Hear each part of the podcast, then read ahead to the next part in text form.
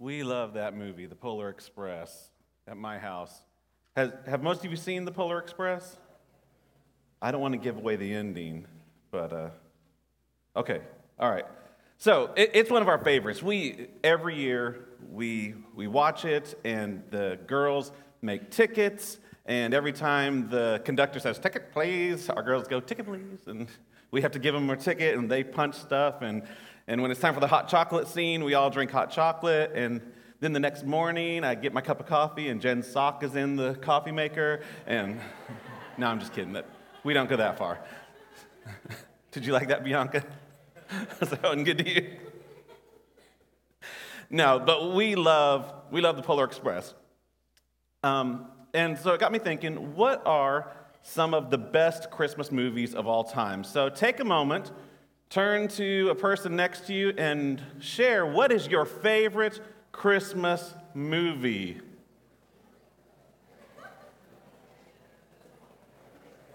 And, and I'm, I'm going to take right now off the table. On the list, Batman Begins is listed as a Christmas movie. It is not. You cannot say Batman Begins.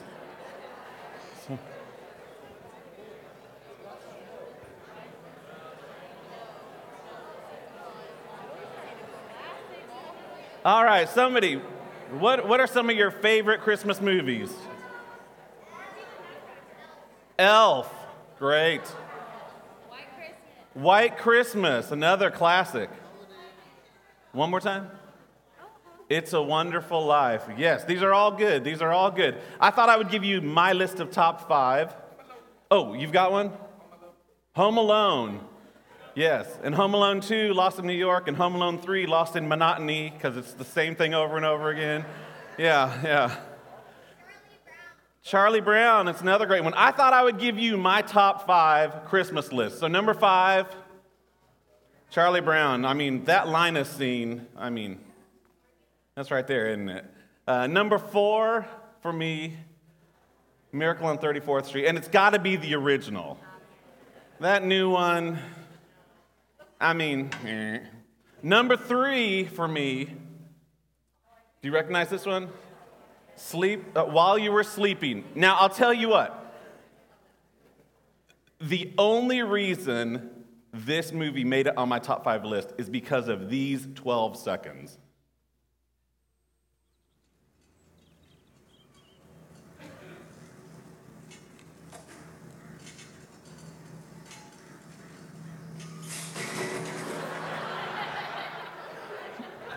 So,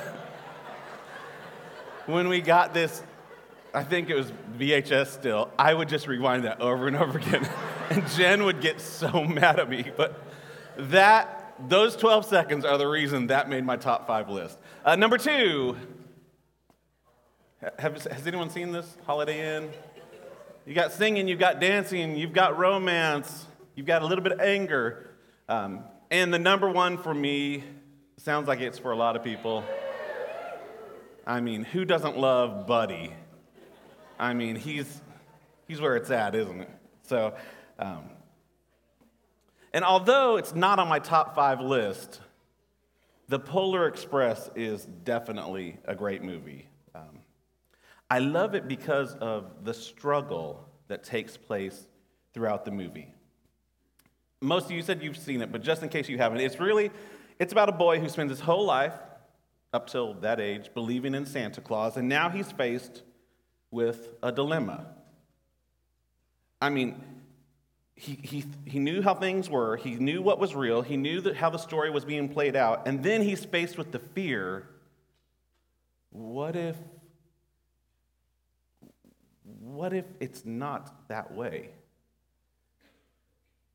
I mean, what if everything I believed, everything mom and dad said, what if everything is different?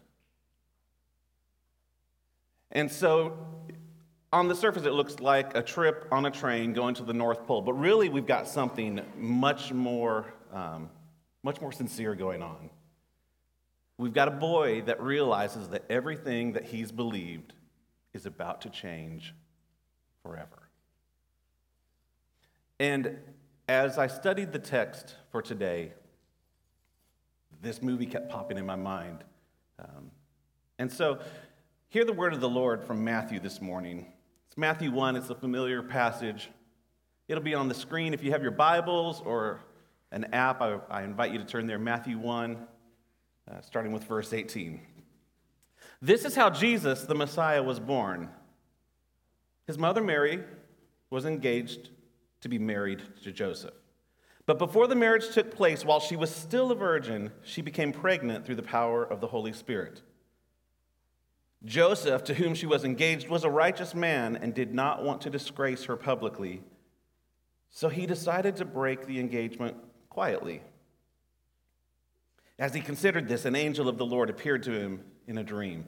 Joseph, son of David, the angel said, do not be afraid to take Mary as your wife, for the child within her was conceived by the Holy Spirit, and she will have a son, and you are to name him Jesus for he will save his people from their sins. All this occurred to fulfill the Lord's message through his prophet. Look, some translations say, Lo, some say, Behold, the virgin will conceive a child. She'll give birth to a son, and they will call him Emmanuel, which means God is with us.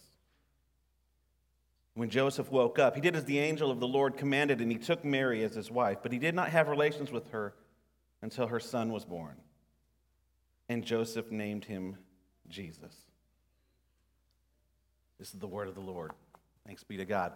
So, from the very beginning, at the very, uh, at the very start of this passage, we see that a young man is facing one of his greatest fears. And we can't really move on to the rest of the story until we address this fear issue. So the scene opens up, and we've got Joseph engaged to Mary, and he receives this horrible, what he thought horrible news. And now we, we have the luxury of reading passages like, while she was still a virgin, she became pregnant through the power of the Holy Spirit. And we have the rest of the story, so that doesn't quite affect us the same way as it might have Joseph. See, Joseph didn't have subtext. He didn't have Matthew 1 and say, oh, that's crazy, Mary, but looking up ahead three verses later, we're good. So Joseph was immediately struck with fear. He was dealing with scandal, betrayal, hurt, disbelief. I mean, coming from a Jewish family, he understood his rights, he knew the customs, um, he was aware that he had pretty much two options. You could publicly disgrace Mary, or you could quietly send her away. But make no mistakes, neither one of those options were even in his mind at all just a few days earlier. The news that Mary told him had changed everything.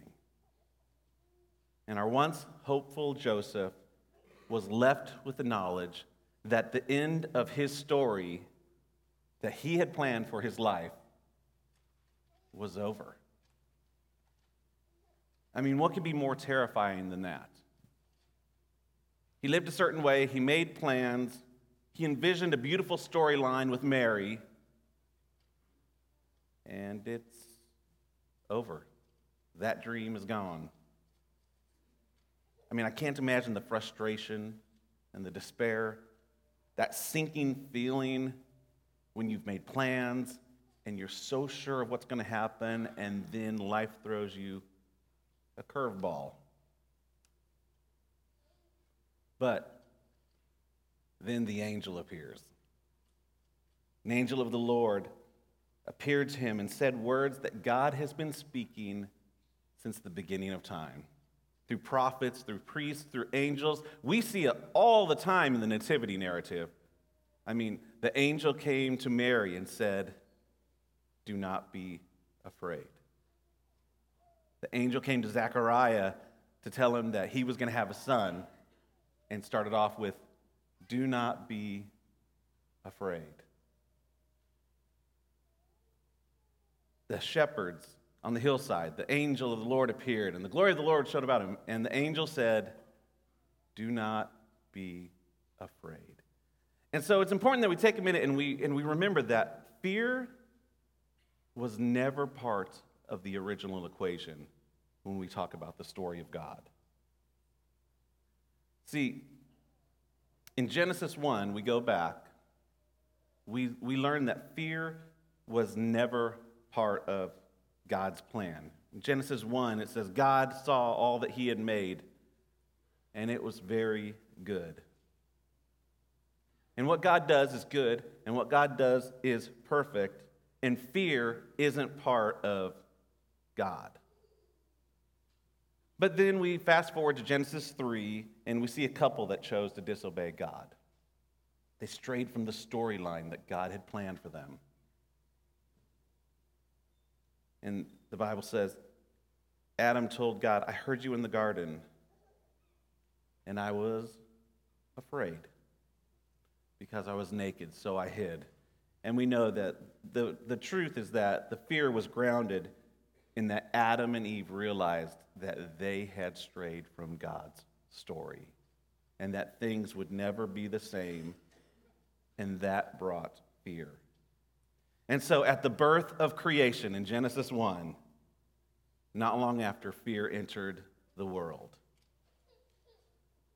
Flash forward all the way to the birth of the Creator. And one of the first things the angel says is do not fear. God is once again telling humanity, I had an original plan. I had, I had a way for you. My story is still going to happen.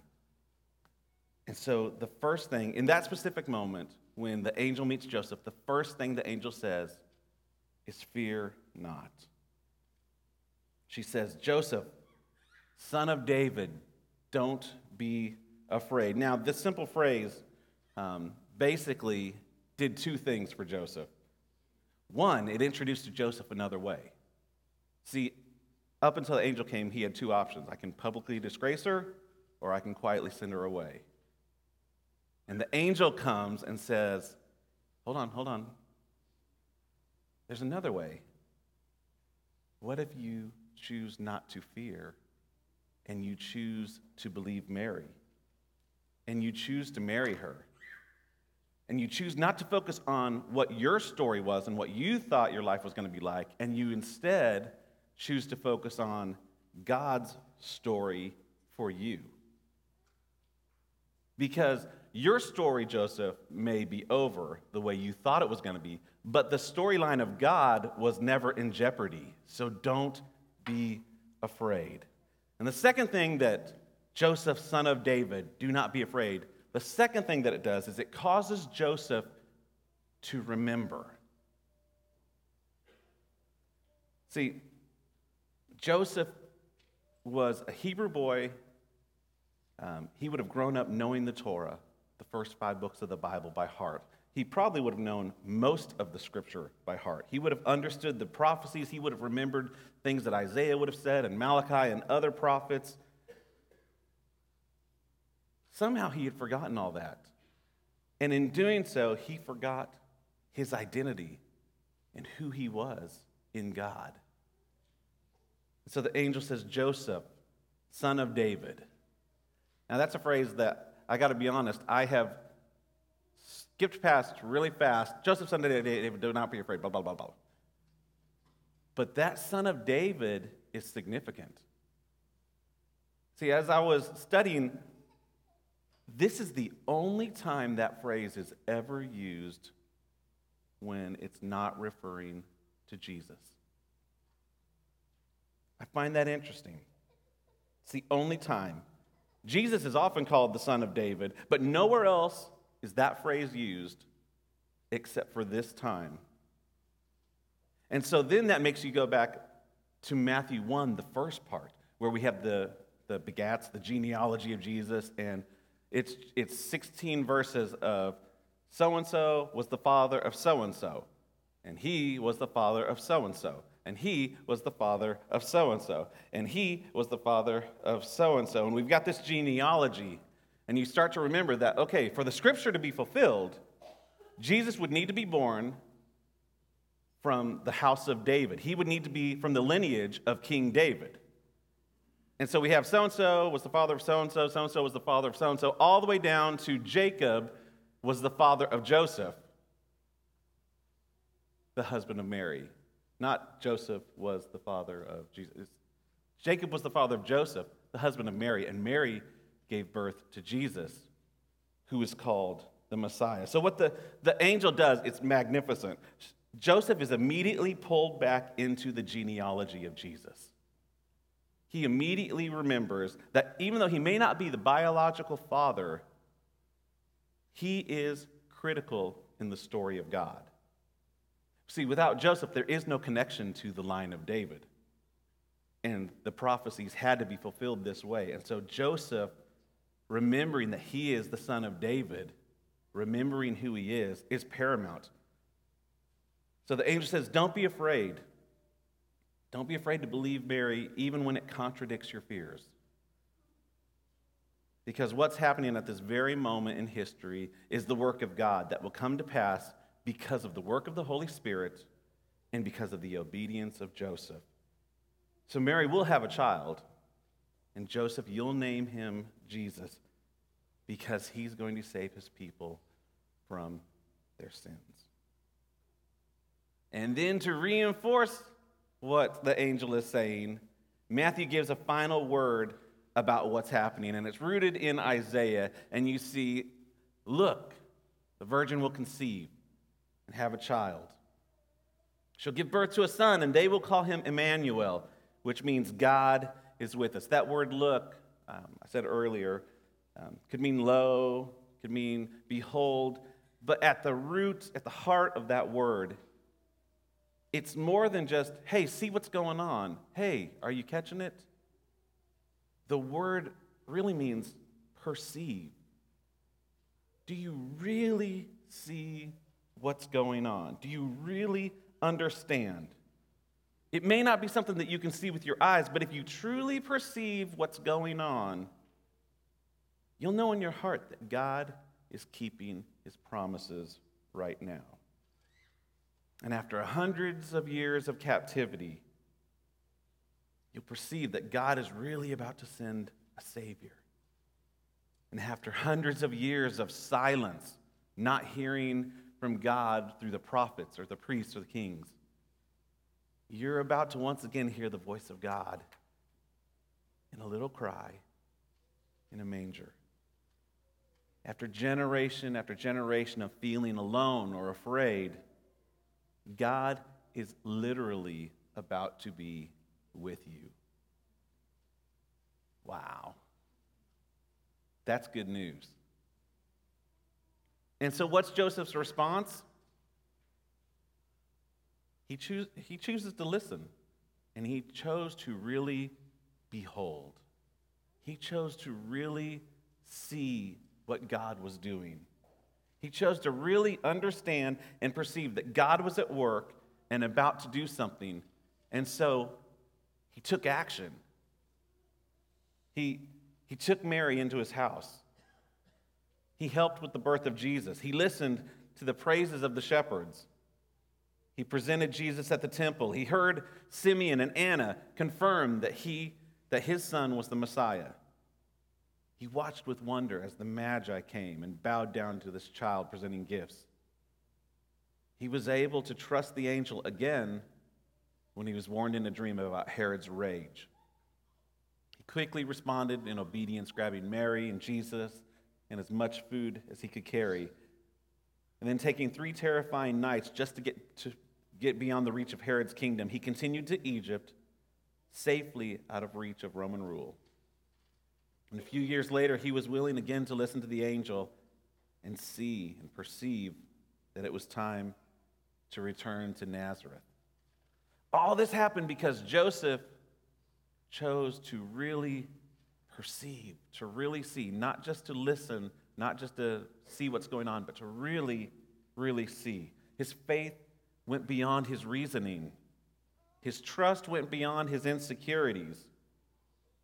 I mean, think how different the story might have been had Joseph chosen not to truly behold. Wow. So, getting back to the Polar Express, the the guy, the hobo, says, Seeing is believing. Am I right? Then a few minutes later, um, in the story, you've got the two, two main kids on the front of a train. Um, don't ask me why, that seems very unsafe, but they're there with the conductor. I'm sitting there watching this movie, I'm like, who would let their kid do this? Um, they're at the front of the train, and the conductor starts talking about this one time where he was um, on the front of the train and he was maneuvering around and he slipped and he thought he was going to fall. But he did not fall. And the kids are like, What happened? Who caught you? And he said, I'm, I'm not sure. And they said, Was it an angel? And he said, I don't know, but he was okay with that. Literally, seeing with his eyes wouldn't change the fact that he knew that he was saved. And he was able to perceive that he was saved by someone other than himself. And so he was willing to, for the words in our passage, behold what was happening that night on that train. So I thought, as a response today, um, I would have you guys write some stuff down. So, if you have a pencil, you've got some paper in your worship bulletin. I know this is kind of like a taking a quick turn. But I want you to take time. If maybe you have a notes app on your iPad. I know my wife thinks I'm crazy, but I email myself. I email myself important things because then I have a record of it. And then when something changes or God answers something, I, re- I reply to myself, hey, it's all good. Boom. You, you know what I'm talking about, George? I want you to have something to write with. Because I, I want you to ask yourself, where am I in the story?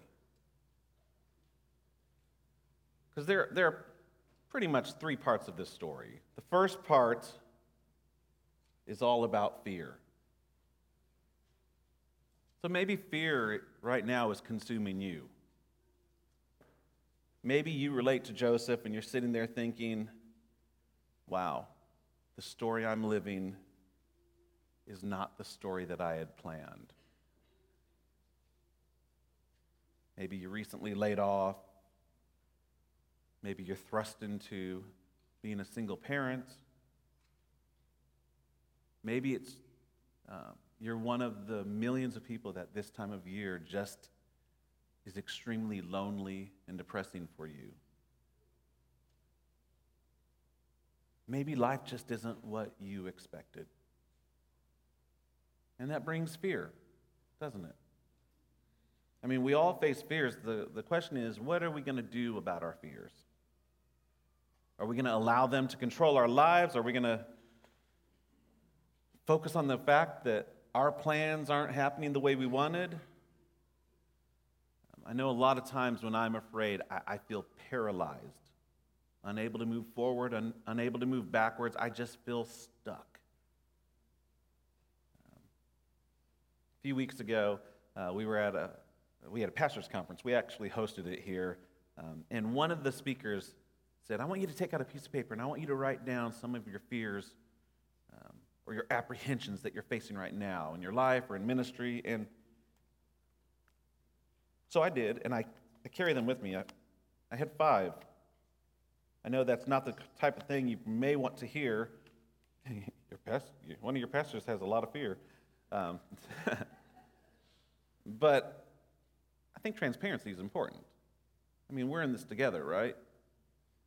Um, just because some of us have a title doesn't mean we don't face fears. But I carry this with me in my wallet.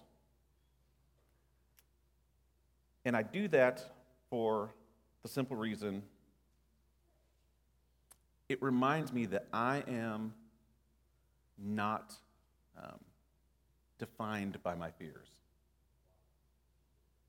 The things that I wrote down, the things that I worry about, my apprehensions, my concerns, they do not define who I am.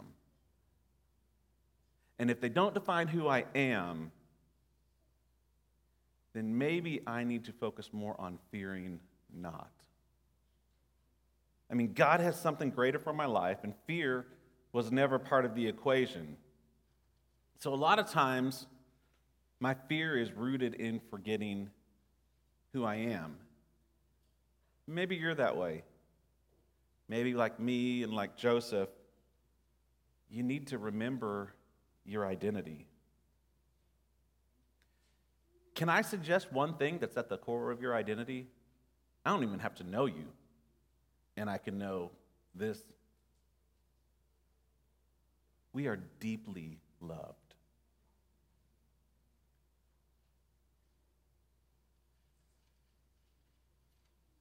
It's staggering to think about how loved we are. That God would go to such lengths to bring us back into a right relationship with Him. Um, I love, uh, there's a quote by Brennan Manning. He says this Define yourself radically as one beloved by God. This is the true self. Every other identity is illusion.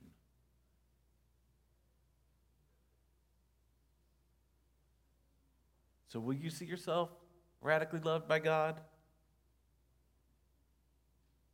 When you do, um, the picture, the storyline starts to look a little different, doesn't it?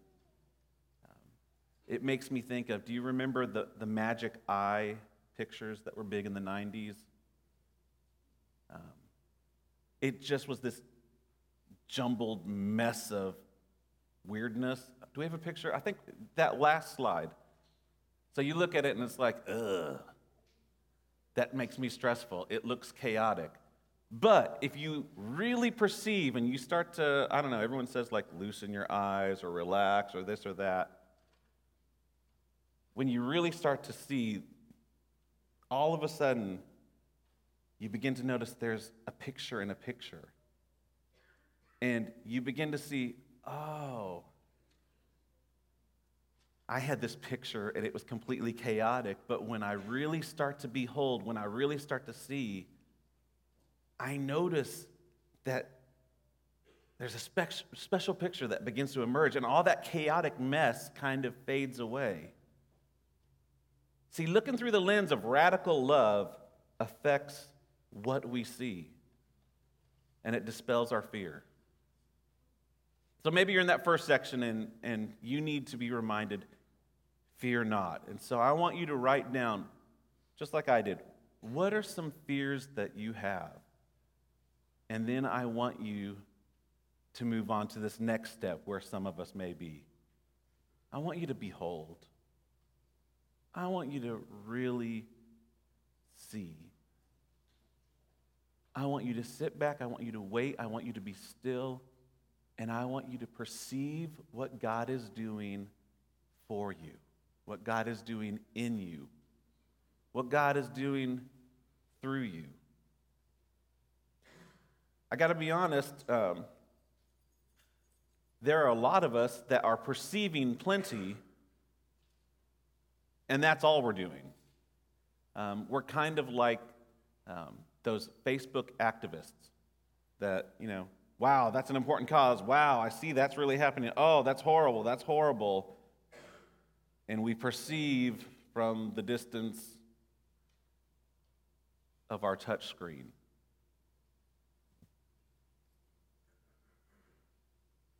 As you're asking God, what do you want me to see? Ask God, show me where you want me to participate in your story. My storyline may be a jumbled mess, but I know that your storyline is perfect, God. And so, where would you want me to participate in your story? Because that's, that's the better choice. And so, maybe you just need to behold and then respond, which is the third section. I love the story of Joseph is amazing to me because you know, he doesn't get very much, you know, acknowledgement in the Bible. Very little is written about him. And yet, we know by looking at the life of Jesus that this was a man who said yes to God and responded. He cast out he cast off his fears, he perceived what God was doing and he responded. And it wasn't a one-time thing. See, responding when he woke up from the dream would have resulted in him going to Mary and them talking. But there was so much more. Joseph hundreds of times in his life responded. And maybe that's what some of us need to remember that life is about responding, responding to God now. Responding to God now. This isn't a, I made that decision, I'm good. It's a life of constantly responding. There are hundreds of moments that would have required Joseph to respond, constantly asking, God, I'm afraid. Help me not be afraid. Help me to see what you're doing. And then I respond. So maybe you just want to write down God, am I responding to the things you want me to respond to? And, and what do you have for me now? What is it right at this moment that you want me to respond to? And then your action step is to obey. I mean, really, that's what it comes down to. This whole, this whole passage is about obedience, right? Now, obedience is scary because obedience means it takes my will out of the equation, it takes my preferences off the table. If I choose to obey, it means what I want always is secondary to what he wants. It's a lifelong quest. So, my prayer is that wherever God leads you today, next week, next month, next year, that you will respond wherever. Um, growing up in Nashville, the name Bob Benson, um, everyone knew who Bob Benson was. He was a preacher, he was an author, um, he was a speaker, he was a Christian music um, king, sort of, uh, just at the birth of Christian music. Um, I love, at his funeral, Gloria Gaither described him this way. Um, she said he was, he was wonderful at speaking with people, slowly, methodically chipping away at the scar tissues of doubt, abuse, and fear in their lives. And this is what Bob Benson says about the concept of going wherever and responding to Jesus. I know that wherever is a reckless word. There are no halfway houses on the road to wherever. I have to, I have to use it guardedly. Even now, I've not gone far enough for it to be a word that is really mine. But I would like to learn to live and believe so that wherever will hold no fears for me. For one reason or another, I'm not always a follower. Sometimes I'm afraid to go. Sometimes my life is so good that I don't want to leave where I am. But when I have gone and when I have allowed it to become my word, I want to say to you unreservedly wherever is worth going. At times, I've remained behind only to find myself surrounded with nothing. But sometimes, I've also left all to go with Him, and I've known His everything. I am convinced if I would always go, I would always be glad. God is calling each of us to take that next step in faith whether it's going from fear to not fear, to truly perceiving, or to responding. We can each find ourselves in the story somewhere. And to say yes to wherever He may take you or lead you is my prayer for you, it's my prayer for me. May we have hearts and eyes to hear and perceive what He's doing around us and in us us. So I thought a good response. Um, hopefully, you've had time to jot down a few things. I thought maybe we would just finish by remembering the name um, which gathers us here today the name of Jesus. The name the angels uh, proclaimed, the name the prophets foretold, the name above all names. So, would you stand with me? And let's just sing for just a moment about that beautiful name.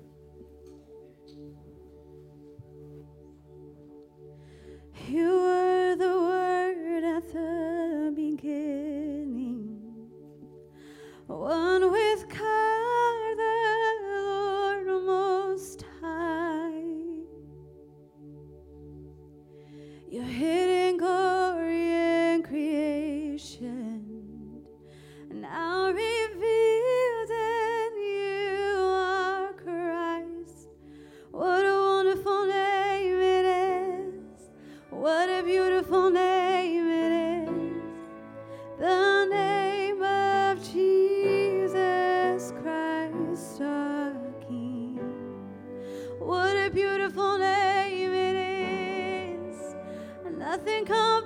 to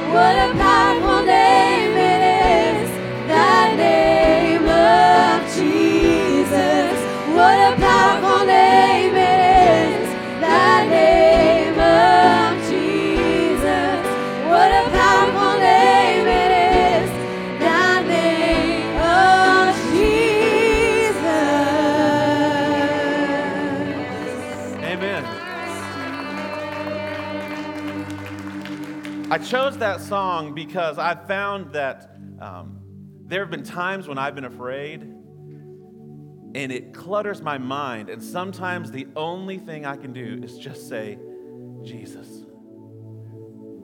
Jesus. And it calms my fears. So that's my prayer for you. Um, just a few things going out, and then we'll have our, uh, our benediction. Uh, don't forget, Christmas Eve, 4 o'clock, 6 o'clock, hot chocolate at 5 to sugar you up, and it's going to be awesome. And then Sunday morning, a slightly different time. Don't forget, we'll be having Christmas service at 11. I can't think of a better way to celebrate the birth of the King than to come to his house and celebrate the birth of the King. So I hope that we'll see you Christmas Eve and then Sunday morning. Uh, would you uh, say with me this prayer of benediction? This is actually the second half of the Bob Benson quote. So I tweaked it a little, and may this be our, um, our benediction. So the quest, wherever it takes us, may we go. Whichever the task, may we do it. Wherever the burden, may we accept it. Whenever it calls, may we answer it. Whichever the lesson, may we learn it. However dark the path, may we follow him, because wherever he takes us, it is worth it. Go in the love and peace of Jesus Christ. You're dismissed.